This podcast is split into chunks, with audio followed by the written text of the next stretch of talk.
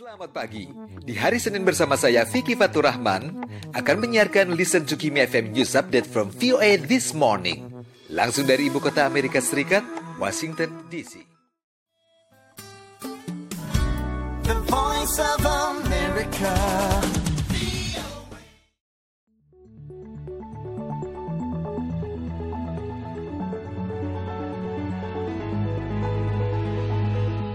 VOA This Morning. Halo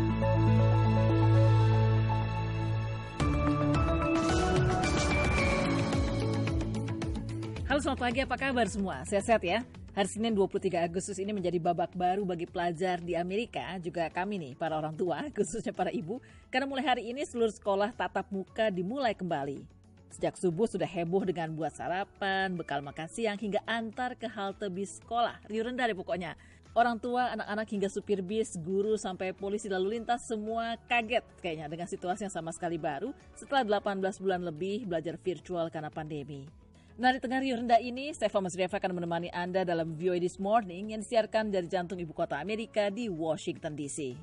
Badan Intelijen Negara mulai melacak kelompok-kelompok yang memiliki kedekatan dengan Taliban. Informasinya akan kami sampaikan lengkap pagi ini di hari Senin 23 Agustus 2021. Selain tentunya, Kestabilan politik perlu segera dicapai menerusi kebersamaan. Ini termasuklah mewujudkan kerjasama rentas parti. Itu tadi petikan pidato pertama Perdana Menteri Malaysia Ismail Sabri Yaakob yang berniat merangkul oposisi. Buat Anda yang mobile, siaran juga bisa Anda dengarkan secara live streaming di situs kami di www.vioindonesia.com dan kalau ketinggalan, simak lagi dalam podcast VOA This Morning di platform podcast langganan Anda. Sebelum kita bahas dua informasi utama tadi, kita ikuti dulu berita dunia pagi ini. Selamat pagi. Dari VOA Washington DC, inilah berita dunia. Saya Leonard Triono. Wakil Presiden Amerika Kamala Harris tiba hari Minggu di Singapura pada awal perjalanan singkatnya ke Asia Tenggara. Harris memulai tugas publiknya pada hari Senin. Dia akan berbicara dengan Presiden Singapura Halimah Yacob dan mengadakan pertemuan bilateral dengan Perdana Menteri Singapura Lee Hsien Loong. Pada selasa malam, Harris akan tiba di Vietnam. Dia akan menjadi wakil presiden Amerika pertama yang mengunjungi Hanoi, sementara Washington berusaha meningkatkan dukungan internasional untuk melawan pengaruh global Tiongkok yang semakin berkembang. Harris akan berbicara dengan para pejabat Singapura dan Vietnam tentang keamanan perubahan iklim pandemi dan upaya bersama untuk menggalakkan tatanan internasional berbasis aturan, kata juru bicaranya Simon Sanders. Amerika Serikat pada hari Minggu mengatakan telah mengevakuasi 7.400 orang lagi dari Kabul dalam 24 jam terakhir. Bahkan ketika para pejabat Amerika menghadapi apa yang digambarkan oleh Menteri Luar Negeri Antony Blinken sebagai situasi yang sangat tidak stabil di bandara setelah Taliban mengambil alih Afghanistan seminggu yang lalu. Sementara itu, Menteri Pertahanan Lloyd Austin mengaktifkan penggunaan 18 jet penumpang sipil dari enam maskapai penerbangan untuk membantu mengangkut warga Amerika dan Afghanistan dari tempat-tempat aman di mana mereka ditampung setelah meninggalkan Kabul. Blinken mengatakan dalam acara jaringan televisi Fox News Sunday bahwa kelompok pengungsi terbaru, yakni orang Amerika dan Afghanistan yang telah membantu Amerika dalam 20 tahun pertempuran di Afghanistan, meninggalkan Kabul dengan 60 penerbangan dan banyak dari penerbangan itu menuju ke negara-negara di Timur Tengah. Secara keseluruhan, seorang pejabat Gedung Putih mengatakan Amerika telah mengevakuasi 25.100 orang pada minggu lalu dengan total 30.000 orang sejak akhir Juli.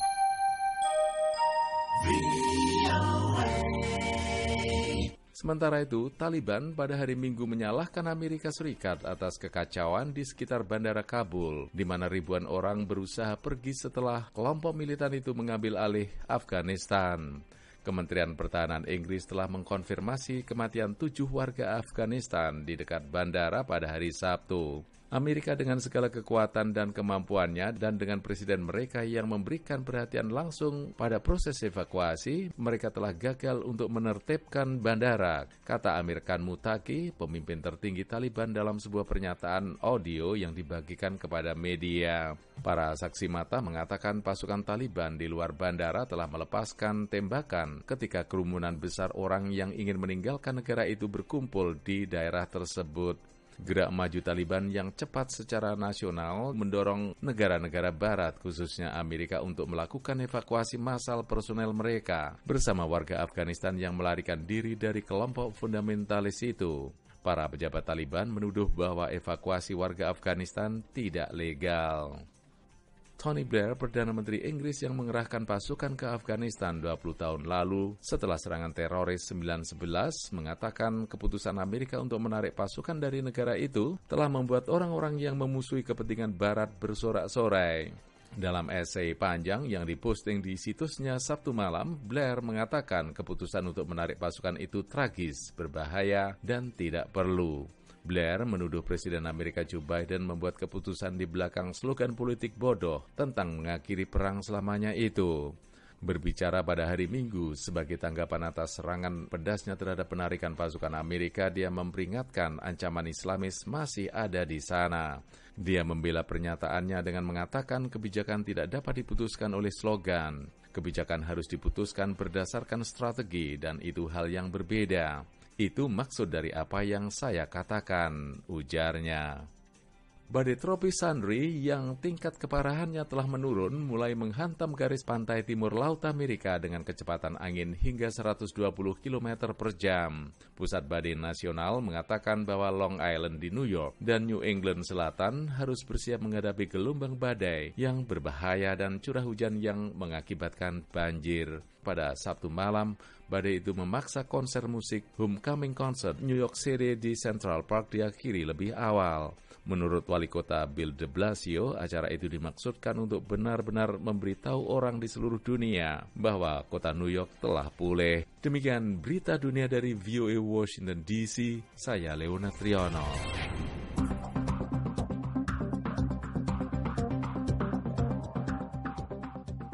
View This Morning, Badan Intelijen Negara BIN mulai melacak kelompok-kelompok mana saja di tanah air yang memiliki kedekatan dengan Taliban. Fatia Wardah melaporkan dari Jakarta. Kembali berkuasanya Taliban di Afghanistan sejak 15 Agustus lalu memicu kekhawatiran sejumlah pihak di Indonesia mengenai kebangkitan kembali kelompok-kelompok teroris di Indonesia. Untuk itu, Badan Intelijen Negara atau BIN mulai melacak kelompok-kelompok mana saja di tanah air yang memiliki kedekatan dengan Taliban. Deputi 7 Badan Intelijen Negara Wawan Hari Purwanto kepada VOA hari Sabtu mengatakan, lembaganya akan terus mengkaji dan menetralisir keadaan supaya kemenangan Taliban di Afghanistan tidak menimbulkan persoalan baru di Indonesia. Karena dulu ada beberapa warga Indonesia yang ikut berperang di Afghanistan melawan pasukan Uni Soviet para alumni Afghanistan kan juga kita kumpulkan untuk uh, supaya tetap kembali kepada NKRI sehingga dari data-data yang ada nanti uh, kita verifikasi supaya tidak terjadi perulangan-perulangan yang lebih kepada hal-hal yang merugikan di Indonesia apalagi terkait dengan aksi-aksi tindak teror yang terjadi. Oleh karenanya ini diharapkan supaya kita tetap mengedepankan adanya situasi damai dan tidak lantas terafiliasi kembali kepada mereka yang ada di sana. Wawan menambahkan yang akan diawasi adalah organisasi-organisasi yang berafiliasi kepada Jamaah Islamiyah atau JI, Negara Islam Irak dan Suriah atau ISIS, dan Jamaah Ansarut Daulah atau JAD. Dia mengatakan organisasi-organisasi teroris itu akan didekati agar tidak menjadikan kemenangan Taliban di Afghanistan sebagai inspirasi untuk melancarkan lagi serangan teror di Indonesia. Berdasarkan data BIN lanjut Wawan, ada 98 alumni perang di Afghanistan. Menurut Wawan, BIN tidak ingin para alumni Afghanistan yang sudah berumur itu mempengaruhi generasi muda di Indonesia untuk melanjutkan cita-cita mereka mendirikan negara Islam. Wawan menegaskan yang dilakukan BIN sekarang ini adalah deteksi dini dan antisipasi dari kemungkinan hal-hal yang tidak diinginkan terjadi di Indonesia akibat euforia terhadap kemenangan Taliban di Afghanistan. BIN juga akan terus memantau siapa saja warga Indonesia yang masih bergabung dengan kelompok teror di Afghanistan. Pengamat terorisme dari Universitas Malikusale Al-Haidar mengaku merasa aneh jika BIN mendeteksi organisasi teroris yang memiliki kedekatan ideologi dengan Taliban. Menurutnya BIN harus menyebut organisasi mana yang memiliki kemiripan ideologi dengan Taliban. Taliban sendiri kan sudah memutuskan hubungannya dengan Al-Qaeda dan berjanji bahwa tidak akan uh, menjadikan negara itu sebagai uh, tempat untuk menyerang negara lain.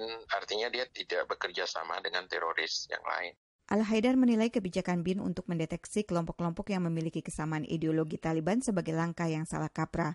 Dia mengaku kemenangan Taliban di Afghanistan akan sangat berpengaruh terhadap mereka yang berafiliasi kepada Al-Qaeda. Mereka akan mengadopsi cara-cara yang dipakai oleh Taliban. Bagi anggota ISIS di Indonesia seperti JAD, JAT, dan MIT juga akan berusaha melawan kemenangan Taliban ini karena merasa malu dengan kemenangan Taliban tersebut. Dari Jakarta, Fatia Wardah melaporkan untuk VOA Washington.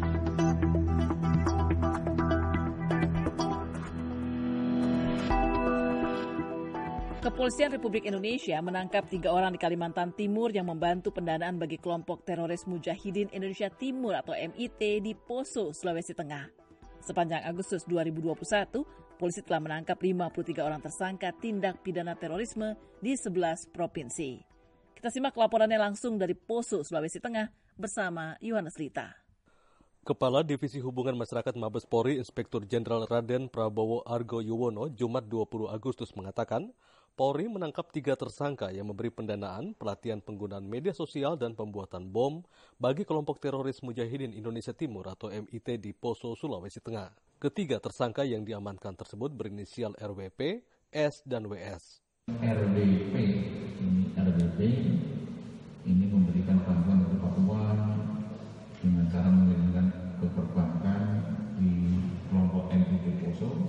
Kata Argo Yuwono dalam konferensi pers daring yang disiarkan melalui akun YouTube Div Humas Polri.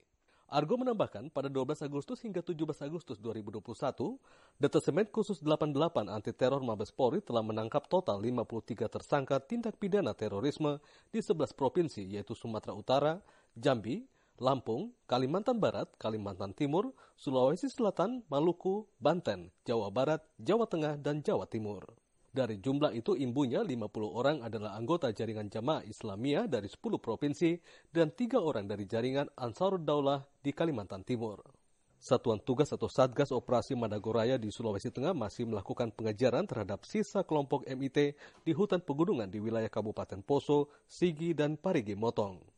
Anggota kelompok itu kini tersisa enam orang setelah tiga anggotanya tewas dalam penyergapan Satgas Madagoraya pada 11 dan 17 Juli 2021 di Kabupaten Parigi Motong. Mereka adalah Rukli, Abu Alim alias Ambo, dan Qatar alias Farel alias Anas.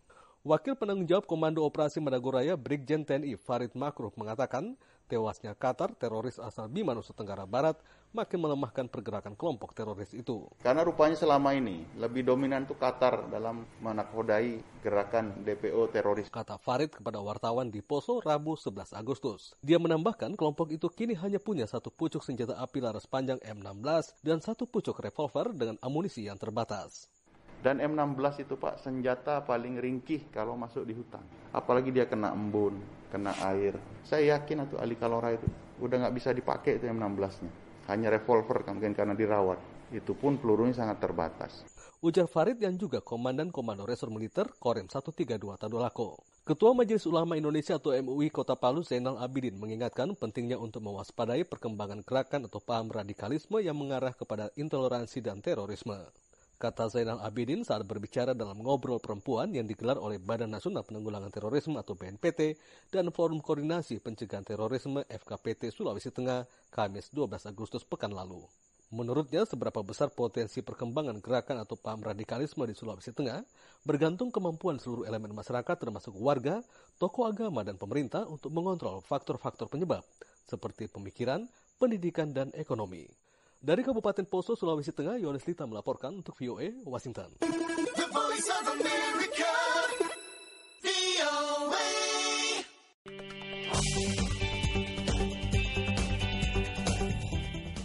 Sehari setelah dilantik sebagai Perdana Menteri baru Malaysia, Ismail Sabri Yaakob menyampaikan niatnya untuk merangkul oposisi dan mengatasi melemahnya ekonomi. Tekad Perdana Menteri baru ini disampaikan dalam pidato nasional pertamanya pada hari Minggu. Selengkapnya disampaikan tim VOA. Dalam pidato pertamanya sebagai Perdana Menteri kepada bangsa, Ismail Sabri Yaakob mengatakan dua pergantian pemerintahan sejak pemilu 2018 telah merugikan negara dan meresahkan masyarakat. Kestabilan politik perlu segera dicapai menerusi kebersamaan. Ini termasuklah mewujudkan kerjasama, rentas parti. Ia mendesak semua anggota parlemen untuk mencari persamaan dan bekerja sama untuk memulihkan bangsa. Sebagian warga Malaysia seperti Yusof Sahar masih menunggu kinerja Perdana Menteri baru ini. Kalau bagi saya, betul tak? Ha, kita tokong je lah. Tapi tengoklah macam mana dia boleh pimpin macam mana apa kan. Ismail Sabri Yaakob adalah wakil Perdana Menteri di bawah pemerintahan Perdana Menteri Muhyiddin Yassin yang mengundurkan diri Senin setelah menjabat kurang dari 18 bulan karena pertikaian dalam koalisinya membuatnya kehilangan dukungan mayoritas. Malaysia selama berbulan-bulan dilanda krisis politik di tengah meningkatnya kemarahan publik atas penanganan pandemi oleh pemerintah. Ribuan orang kehilangan pekerjaan karena bisnis di seluruh negeri terpaksa ditutup karena serangkaian penutupan wilayah diberlakukan untuk menghentikan penyebaran COVID-19. Langkah-langkah itu secara luas dipandang gagal mengurangi pandemi dan infrastruktur perawatan kesehatan Malaysia sekarang kewalahan karena mencatat rata-rata 20 ribu infeksi baru dan ratusan kematian setiap hari. Ismail berusaha memisahkan diri dari pemerintahan Perdana Menteri sebelumnya dan mengatakan akan mengundang oposisi menjadi bagian dari Dewan Pemulihan Nasional dan Komite untuk memerangi COVID-19.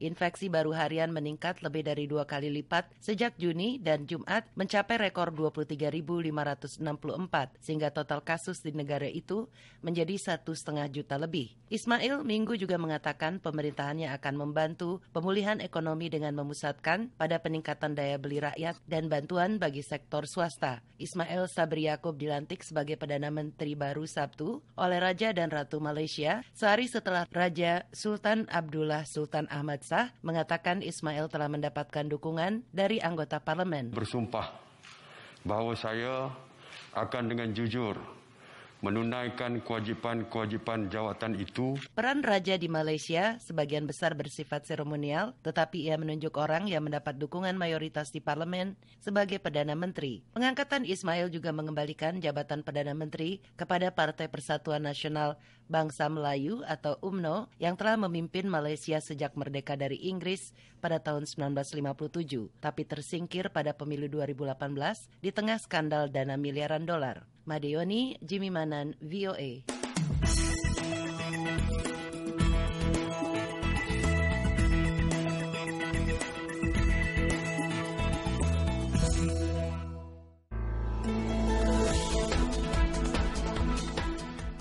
Masih di VOA This Morning, kita beralih ke berita ekonomi. Pemilik bisnis di Kabul secara bertahap pulih kembali rasa percaya mereka karena lebih banyak orang kembali ke jalan-jalan setelah Taliban mengambil alih ibu kota Afghanistan. Toko-toko dibuka kembali dan secara bertahap pulih keadaannya. Rekaman video yang diambil oleh reporter China Media Group tampaknya menggambarkan jalan-jalan yang jauh lebih hidup dalam beberapa hari terakhir dengan lebih banyak pejalan kaki terlihat keluar dari toko-toko dan para pedagang tampak melakukan kegiatan seperti biasa.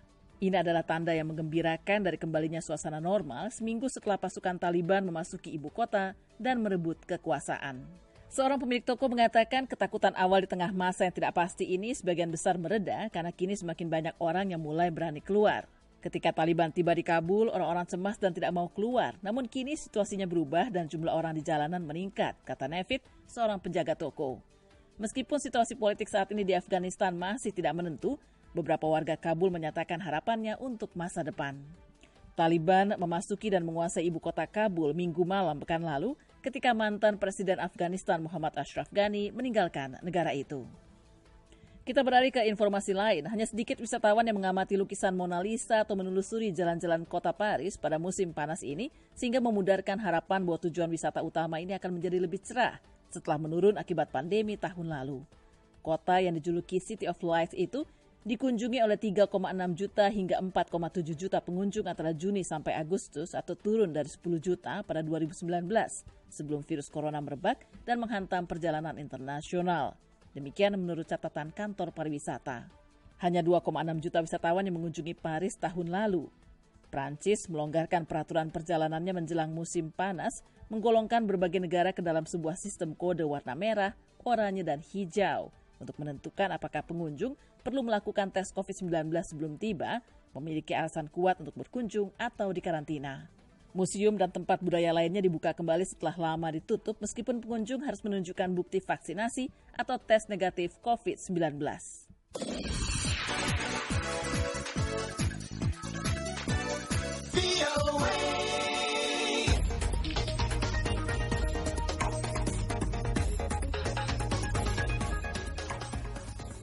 Pendengar Organisasi Kerjasama Islam atau OKI hari Minggu berjanji akan membantu mewujudkan perdamaian di Afghanistan. Organisasi itu memperingatkan agar para pemimpin masa depan Afghanistan tidak lagi melindungi organisasi teroris dan mengimbau dialog yang inklusif guna menyelesaikan krisis setelah kekuasaan negara itu kembali diambil alih oleh Taliban. Laporannya disampaikan tim VOA. Oki mendesak agar pemimpin mendatang Afghanistan dan masyarakat internasional bekerja sama untuk memastikan bahwa Afghanistan tidak pernah lagi digunakan sebagai tempat yang aman bagi teroris. Organisasi itu yang berbasis di Jeddah mengatakan akan mengirim utusan ke Afghanistan untuk menekankan pentingnya perdamaian, stabilitas, dan rekonsiliasi nasional. Organisasi teroris tidak boleh bercokol di Afghanistan, kata komunike terakhir yang dirilis setelah pertemuan khusus. Arab Saudi meminta pertemuan tersebut untuk membahas situasi di negara yang dilanda perang itu.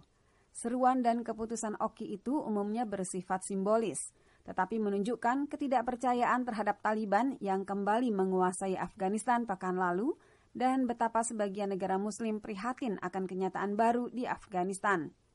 Oki juga mengkhawatirkan situasi kemanusiaan di Afghanistan dengan melonjaknya jumlah orang yang terlantar dan mengungsi.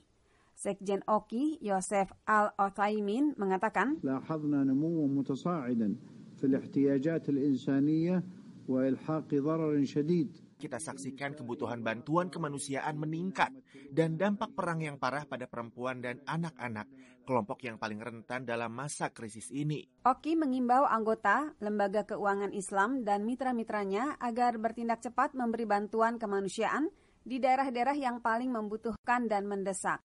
Dalam rilisnya, Oki juga meminta pihak-pihak di Afghanistan agar menyelesaikan perbedaan mereka secara damai. Wakil Arab Saudi untuk OKI, Saleh Suhaibani mengatakan,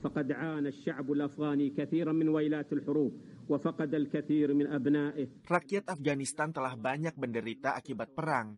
Negara itu kehilangan banyak nyawa orang yang tidak bersalah.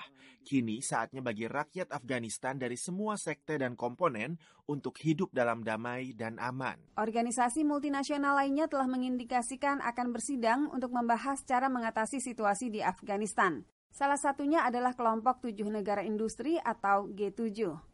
Taliban pertama kali memerintah Afghanistan antara tahun 1996 dan 2001.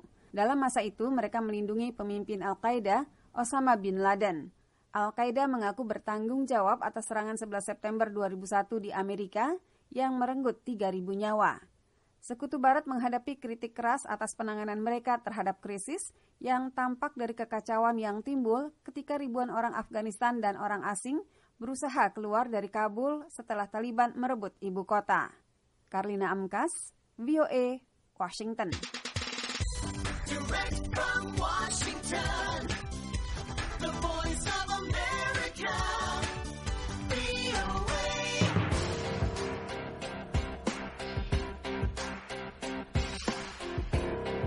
Bicara soal seni bela diri asal Indonesia, pencak silat mungkin langsung terbayang di benak Anda. Tapi pernah nggak Anda mendengar seni pukulan Cimindi Tulen? Nah, Rifan Biastono mengajak Anda mengenal bela diri yang sering kali disingkat pukulan yang diajarkan di beberapa perguruan di Amerika Serikat. Sepintas seni bela diri ini mirip pencak silat. Jurus-jurusnya menyerupai gerakan hewan saat bertahan dari lawan. Namanya pukulan Cimindi Tulen atau kerap disebut pukulan. Ia dipengaruhi seni bela diri lainnya dari judo, kenpo, kungfu, hingga karate. Actually, what happened was uh. Dahulu kala beberapa biksu menyaksikan sekelompok kera mempertahankan diri dari musuh mereka dan para biksu itu lantas meniru gerakan kera-kera itu. Itulah Wim Wetzel, salah satu instruktur pukulan Cimindi Tulen pertama di Amerika Serikat. Sang ayah yang bernama Willem Willy Wetzel membawa seni bela diri asal Indonesia itu ke negeri Paman Sam pada tahun 1956. Willy mempelajari pukulan pada usia 10 tahun dengan berguru kepada seorang pria lokal di Bandung, Jawa Barat. Ketika dewasa, ia bergabung dengan tentara kerajaan Hindia Belanda dan mengajari pasukannya seni bela diri tersebut. The master had been teaching it for years and years be- before that. In fact, Sang guru telah mengajarkan pukulan selama bertahun-tahun sebelum bertemu ayah saya. Sebenarnya ia juga mengajar secara sembunyi-sembunyi. Ia tidak mengajarkannya di depan umum di Indonesia. Alasannya seni bela diri ini mulai terkikis. Ia semakin lemah karena diturunkan dari generasi ke generasi. Wim dan keluarganya yang berdarah Indonesia Belanda bermukim di Bandung hingga awal masa kemerdekaan Indonesia. Setelah itu, mereka beremigrasi ke Belanda sebelum menetap di Amerika hingga saat ini. Ia dan adik-adiknya lantas dididik menjadi instruktur pukulan di perguruan pertama yang didirikan sang ayah di Amerika di kawasan Beaver Falls, Pennsylvania. Sekarang, lebih dari setengah abad kemudian, pukulan Cimindi Tulen ajaran Willie Wetzel diajarkan beberapa perguruan lainnya di Amerika dan Eropa. Salah satu contohnya adalah Sylvia Smart. It was fierce. It felt really real. It felt like Ia dahsyat, terasa amat nyata. Rasanya seakan-akan saya mempelajari keterampilan yang benar-benar bisa saya gunakan untuk melindungi diri. Dan saya dikelilingi orang-orang yang memandang pukulan lebih dari sekedar alat untuk memukuli orang lain, tapi sebagai sebuah cara yang menyeluruh untuk menjadi manusia yang lebih baik. Sylvia meyakini semua manfaat pukulan patut dibagikan kepada orang lain. Itu sebabnya sejak tahun 2003 ia dan suaminya mendirikan Naga Community, sekolah bela diri di Beaverton, Oregon yang khusus mengajarkan pukulan cimindi tulen secara inklusif. my background is in special education and so Latar belakang saya pendidikan khusus. Maka jika kami mendapat murid yang hanya punya satu kaki, mereka tetap bisa berlatih pukulan. Begitu juga mereka yang berkursi roda atau tangannya sedang dipasangi gips. Langit batasannya. Tergantung tubuh dan kemampuan tubuh Anda, kan ada banyak cara untuk berlatih seni bela diri ini. Untuk mengembangkan pukulan cimindi tulen, Sylvia dan sang suami bertukar ilmu dengan perguruan pencak silat di Amerika. Keduanya juga bertekad mengunjungi Indonesia untuk pertama kalinya setelah lebih dari 30 tahun mendalami bela diri yang berakar di Nusantara itu. Rifan Dwi Astono, VOA, Washington. Selama abad ke-19 dan awal abad ke-20, Hawaii memiliki pers bahasa asli yang berkembang pesat. Kini ada upaya untuk melestarikan dan memperbarui jurnalisme berbahasa Hawaii. Berikut laporannya. Pendengar Honolulu Civil Beat, situs berita online Nirlaba, memposting bagian berita dalam bahasa Hawaii secara mingguan, khusus bagi mereka yang mempelajari bahasa itu. Sementara itu, di Museum Uskup Honolulu, ada lebih dari 100 surat kabar dari pers berbahasa Hawaii yang dulunya berkembang pesat dan kini didigitalkan atau dibuat dalam versi online untuk melestarikan publikasi dari tahun 1830-an hingga 1940-an. Wartawan Honolulu Civil Beat Ku'u Kaunoe mengatakan ini adalah bagian dari kebangkitan bahasa yang hanya memiliki sedikit penutur asli. There are really no words to this feeling of seeing my story being translated into Benar-benar tidak ada kata yang dapat menggambarkan bagaimana rasanya melihat laporan saya kini diterjemahkan ke dalam bahasa asli bagi warga saya. Bahwa orang-orang berusaha mengembalikan bahasa asli kami, ujar Ku'u. Pada tahun 1810, Kepulauan Hawaii dipersatukan oleh Raja Kamehameha I setelah konflik di antara para pemimpin kawasan selama bertahun-tahun. Bangsa ini kemudian menjadi melek huruf setelah para misionaris Amerika mengembangkan bahasa tulis. Namun demikian, keturunan mereka menggulingkan Ratu Hawaii pada tahun 1893 dan kembali menekan bahasa asli ini. Bahasa Hawaii kemudian dihidupkan kembali pada tahun 1970-an menjadi bahasa resmi kedua di negara bagian itu bersama bahasa Inggris. Penduduk Hawaii pun menggunakan bahasa yang beraneka ragam. Salah seorang wartawan lain di Honolulu Civil Beat, Anita Hosneider, mengatakan, I am Chamorro, which is the indigenous people of the Mariana Islands. Saya seorang Kamoro, penduduk asli Kepulauan Mariana, dan saya sangat memahami sejarah bahasa-bahasa asli yang dihapus dan tantangan untuk menghidupkan dan mengembangkannya kembali, ujar Anita. Bahasa ini juga terkait dengan tanah air, ujar seorang guru bahasa Hawaii, Manuai Peters. The Hawaiian language is almost like the DNA code that has in it Bahasa Hawaii hampir seperti kode DNA yang ada dalam sistem pengetahuan, sistem keyakinan, dan sejarah kita, ujar Peter. Ya, bahasa ini juga memberitahu cara hidup. Manajer operasi Honolulu Civil Beat, Aja Pait, mengatakan, It's just the idea of, um, you know, working with the land and working with the resources you have available and respecting those things. Para wartawan surat kabar ini ingin agar bagian yang berbahasa Hawaii dapat diperluas. Dan wakil pemimpin redaksi Honolulu Civil Beat, Nathan Eagle, mengatakan, That's kind of the dream. you know, let's get content coming to us in Hawaiian. Ya, ini Uh, seperti then mimpi. Mari kita dapatkan konten berita dalam bahasa Hawaii dan menerjemahkannya kembali. Kebangkitan ini merupakan bagian dari kisah yang dilestarikan ketika babak baru ditulis kembali. Seva Masreva, VOA, Washington.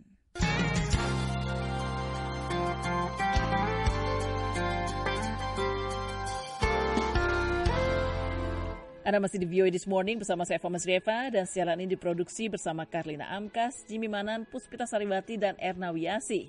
Simak VOA This Morning setiap Senin sampai Jumat di jaringan radio afiliasi VOA di seluruh Indonesia.